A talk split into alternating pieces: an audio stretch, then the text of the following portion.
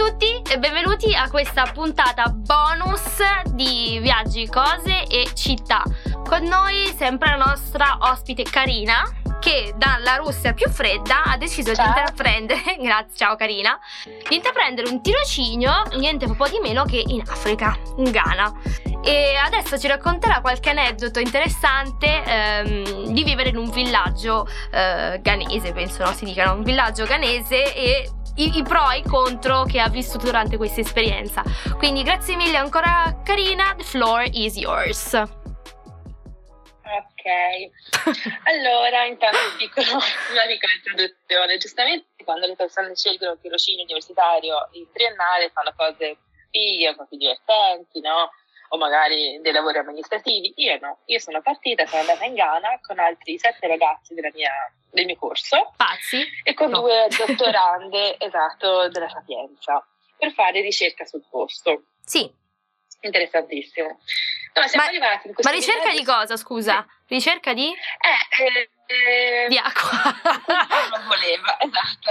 No, perché io studiavo economia dello sviluppo Eh, e quindi siamo andati lì e poi ognuno si sceglieva un po' un'area di competenza, chi faceva la ricerca sul microcredito e microfinanza, tipo io, chi sulla, sull'economia nascosta, chi sulle piantagioni, chi sui diritti femminili. Vabbè, insomma, una, sullo- una, una, una, una Esatto. pletora di argomenti.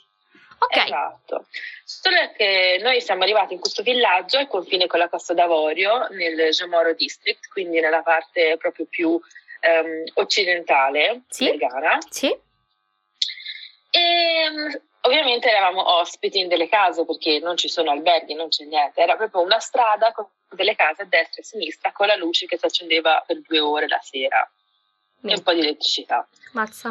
E Mhm. Il regalo che ci hanno dato all'inizio è stato un secchio e un secchiellino più piccolo perché abbiamo scoperto, arrivate in- a distrazione, che non c'era acqua corrente nelle case. Mm, Ok, quindi in qualche modo dovete ar- arrangiarvi in sostanza. Esatto, dovevamo andare al pozzo che c'era ehm, al centro di questo villaggio, prendere l'acqua e usare insomma, l'acqua del pozzo. Cosa significa che se io il primo giorno mi sono fatta la doccia e sono rimasta con lo shampoo nei capelli senza acqua e ho iniziato a chiedere alla ragazza che era con me di andare a prendere l'acqua per sciacquarmi lo shampoo, l'ultimo giorno prima di partire riuscivo a farmi doccia, shampoo e balsamo con mezzo secchio d'acqua. Wow, vedi, efficienza proprio. Eh, Bravissima. efficienza, lì sì che si combatteva esatto. il insomma, cambiamento climatico. Mhm. Antispreco. Ehm, come aneddoti, voglio raccontare un po' di questo villaggio e delle stranezze che ho riscontrato nella cultura ghanese. Sì, Comunque mh, è una cultura molto particolare perché i ghanesi sono musulmani, ah, pensa. Ok. esatto, però sono stati influenzati dagli inglesi, quindi per il discorso della mh, dominazione coloniale. Mhm. E al momento il Ghana, anche se è governato no, da un Parlamento, tra virgolette, insomma da un Mm. governo fantotto, diciamo così, di stampo occidentale, Sì, ci sono comunque i, i re eh, distrettuali che governavano un tempo, che sono rimasti come le autorità più venerate dei villaggi, no? questi re che, non so, hanno questa fama di essere delle figure spirituali, anche molto Sì. particolari. Mhm. Re sciamano Ehm, magari, non so se... Esatto. Mhm. E quando siamo arrivati ci hanno concesso l'udienza dal re della nostra regione, Mhm. eh, che ovviamente l'unico slot disponibile per noi grandi ricercatori occidentali che arriviamo in questo villaggio era alle 6.45 di una mattina. Madonna. Che, che grande onore, ma ti sei Eh, messa eh. tutta in ghingheri per andare a trovare il re.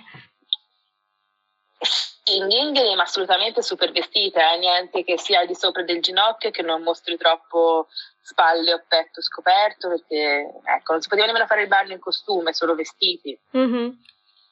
Madonna. E insomma, quando siamo arrivati, insomma, lì ci ha fatto, anzi, non è lui, lui era seduto sul suo piccolo trono, un funzionario, il suo paggetto ci ha fatto entrare in questa sala, ci ha messo tutti a sedere e al che dopo averci chiesto un po' di cosa ci occupavassimo, tipo l'università, co- cosa stavamo facendo, Sì. ha avuto questa brillante idea di mostrare la sua grande potenza, grandezza e il suo denaro, dato che comunque il Ghana è estremamente povero, soprattutto il villaggio dove eravamo noi, ci ha Sì. offerto a tutti una bibita.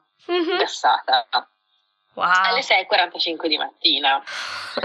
e dato che l'unico baracchino che vendeva queste bibite nella vicinanza aveva solo un tot di lattine leggermente fresche, le altre erano tutte calde, il caldo ghanese, immagina una Coca-Cola a 40 gradi. Ah, madonna. Ha portato queste belle lattine e ci ha detto di berle e lì non si può rifiutare. Oh mamma. Cioè, se tu, se tu rifiuti è un segno di grande ehm, non rispetto, insomma, offesa. Sì. sì. ma più che non rispetto, quasi offesa, perché mm-hmm. tu offendi rifiutando cibo o rifiutando qualcosa che ti offrono. Quindi siamo messi a sorseggiare questa Coca-Cola eh, calda, ghiacciata a chi andava bene, mm-hmm. alle 6 di mattina Mazza. e non ci ha fatto alzare finché non l'avessimo finita. Ah, davvero? Ah, quindi dovete berla tutta sì. e poi tipo la nonna fammi vedere, è finito? Tutta. Madonna.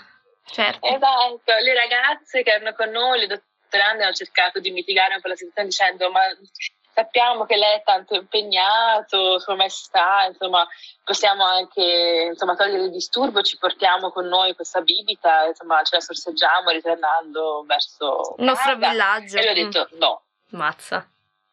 Mazza. No. Era veramente orgoglioso delle sue bevande gasate, quindi per forza dovevate Mamma finirle. mia, tu starai lì e la berrai. Che poi, a proposito mm. di bevande, in Ghana l'acqua non la vendevano nelle bottiglie. Mm ma nei sacchetti.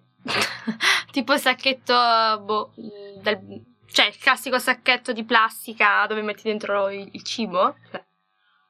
Praticamente sì, però è sigillato, tipo un sacchettino quadrato mm-hmm. da mezzo litro, da 25, cioè piccolini quindi. Sì. Uh, nemmeno da mezzo litro, mi sa che non c'è tipo da 0,25, da 33 con la latina. Così quadrato, sigillato e ti devi bere da lì. Pensa. Quindi per facevi... fare come facevano mm. loro coi denti, un angolino e bere. Ma va. E sicuramente anche questa a 70 gradi, bella bollente. Eh certo, no, ma certo, acqua caldissima, ma più che altro uno schifo, queste bustine buttate lì per terra che poi ti tiravano fuori, te, cioè, almeno la bottiglietta, la parte de, dove ti attacchi, tra virgolette, a bere, cioè, è comunque coperta dal tappo, no? Eh, in cioè, teoria. Sì, sì, sì. In teoria è un po' più pulita, no?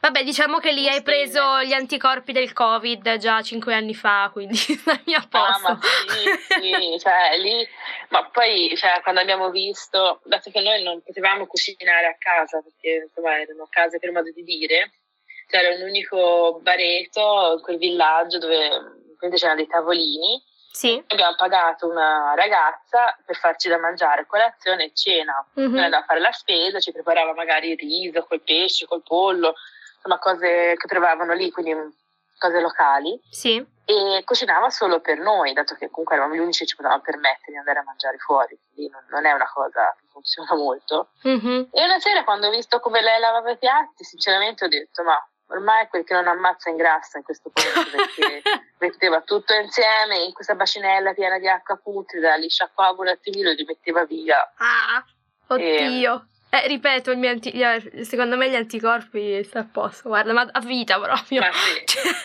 tu e le, le prossime esatto. generazioni. E di strano, quindi, oltre a mangiare pollo con riso oppure bere l'acqua da un sacchetto di plastica, cosa hai, hai dovuto assaggiare che era particolarmente mh, mm, diverso o non buono?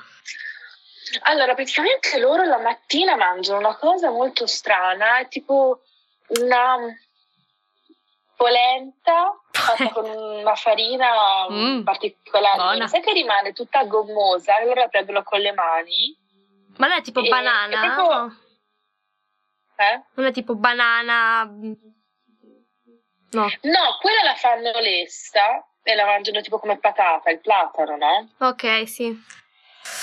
Buono. No, questa la fanno con la farina di tubo, tipo penso di tapioca, non lo so, queste pallette che vengono tipo super appiccicose e loro le prendono con le dita e fanno la pallettina più piccola, prendono con le dita e poi la passano dei sughetti strani che ce l'hanno fatto assaggiare, ovviamente tutti dopo che hanno tocchiato questa palletta con le loro ditine e noi lì, vabbè, ormai, cioè, dico, ho fatto delle cose, ah. ho visto cose, ho mangiato cose, che voi umani non potete non neanche immaginare. Ecco, e allora quando, esatto, allora te quando passavi questa cosina nel sugo, mm-hmm. io pensavo, ma insomma sembra rossino, che sarà mai un po' di pomodoro, peperoni.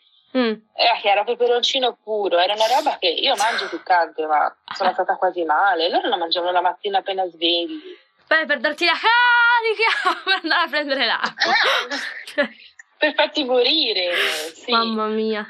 Mamma mia. Quindi cultural- culturalmente hai visto un sacco di, di, shock, cioè nel senso si vede che sono proprio due culture complementari, la nostra e quella che hai sì. incontrato. Mm. Certo. Sì, ma, um, poi una cosa che mi ha scioccato e ha scioccato tutte le ragazze del mio gruppo erano tutte le proposte di matrimonio che volavano ogni giorno. Beh, quella anche in Russia proprio... vorrei ricordarti che ogni 3x2. Sì. Però. Però lì di più, ma lì proprio la gente se ne voleva andare, proprio ti chiedeva se eri sposata, se eri qualcuno, iniziava a dire eh, no, ma io ti voglio sposare, ti voglio sposare. Poi abbiamo scoperto, parlando con eh, il ragazzo che faceva il nostro autista, sì. esiste anche una stretta di mano segreta. Pensa. Praticamente l'uomo ghanese, quando dà la mano per salutarti, mette in qualche modo le dita che, non so, diciamo che mima o fa pensare a un altro tipo di atto che è profondamente violata nella tua mano o nella tua persona. Ok, insomma, ti... la stretta di mano è proprio quella che usano per farti capire che loro sono disponibili, sono liberi e che li interessi. Cioè, basta fare tipo un codice, cioè se noi lanciamo un'occhiata, cioè tipo, mm, mi piace questo tipo, eh. loro direttamente fanno qualche, eh. mag- qualche incantesimo Zulu per, per imprigionarti. Esatto, esatto. Pensa. Però, però, a prescindere da tutto, io mm, non so, voglio proprio dire a chi è insegnare in Ghana che eh, vabbè, è un po' difficile, ovviamente, se uno sta ad Accra, è una capitale, è mm-hmm. tutt'altra storia. Però nei villaggi io mi sono trovata molto bene perché poi, come ho detto, facevamo ricerca separata, ognuno aveva un'area di competenza, chi magari andava all'ospedale perché guardava il lavoro delle midwives, no? delle donne che fanno partorire altre donne, le ostetriche. Oh. Sì, le ostetriche. Sì. E, ehm, esatto, io andavo nel villaggio accanto, un po' più grande, dove c'era questo istituto di microcredito e microfinanza, però ci andavo da sola, cioè prendevo questi pulmini locali pieni di persone, animali, galline, da sola e andavo lì, mi aiutavano tipo, a trovare la fermata, insomma, e non mi sono mai sentita a prescindere da queste proposte di matrimonio, mi sono mai sentita in difficoltà. Mm-hmm. Cioè, non ho mai sentito quell'attenzione in più, quella, ehm, quella carezza sai, in più, quel contatto che non vorrei. Sì, quello sguardo indesiderato, o... insomma, tutto il resto. Esatto. Bene. Non è mai successo niente e siamo state tutte benissimo perché ci spostavamo da sole, andavamo comunque molto indipendentemente proprio in altre parti eravamo le uniche straniere della zona e quando a me il primo giorno mi hanno detto guarda domani tu vai, prendi questo pulmino, te ne vai da sola, mm-hmm. io sinceramente sono sen- mi sono sentita un po' a disagio, avevo un po' anche paura. Sì. E invece no, poi si è dimostrato, mai, no? sì sì certo, invece poi esatto, si è esatto, dimostrato una paura infondata. Bene, ok, quindi diciamo che consigliamo questa esperienza da fare anche eh, boh, ai, ai confini boh, no, africani. Esatto, se vi capitano proposte di tirocinio, cose particolari in posti magari che eh, non vi ispirano all'inizio oppure vi sembrano assurdi, insoliti. Coglietele, esatto. Va bene, perfetto. Allora consigliamo a tutti di partire, di farsi un, uh, un buon viaggio per, per, queste parti. Sì, che poi magari puoi tornare anche fidanzate, eh? Eh, non si sa mai, anzi con più di uno eh? Più di uno! Esatto. Quindi se volete cercare marito e avventure, il Ghana è il posto per voi. Ok, grazie mille carina per essere stata con noi anche oggi e per aver condiviso la tua esperienza. Grazie mille ancora. Ciao, grazie a te. E grazie anche a te per essere stato qui con me. Se vuoi vedere la puntata di oggi, la puoi trovare sul mio canale YouTube Viaggi, cose e città. Se hai curiosità o domande oppure vuoi partecipare come ospite, mettiti in contatto con me sui social o scrivendomi un'email a viaggicosecittà@gmail.com. Noi ci troviamo la prossima settimana con un'altra puntata del podcast di Viaggi, cose e città. Ciao!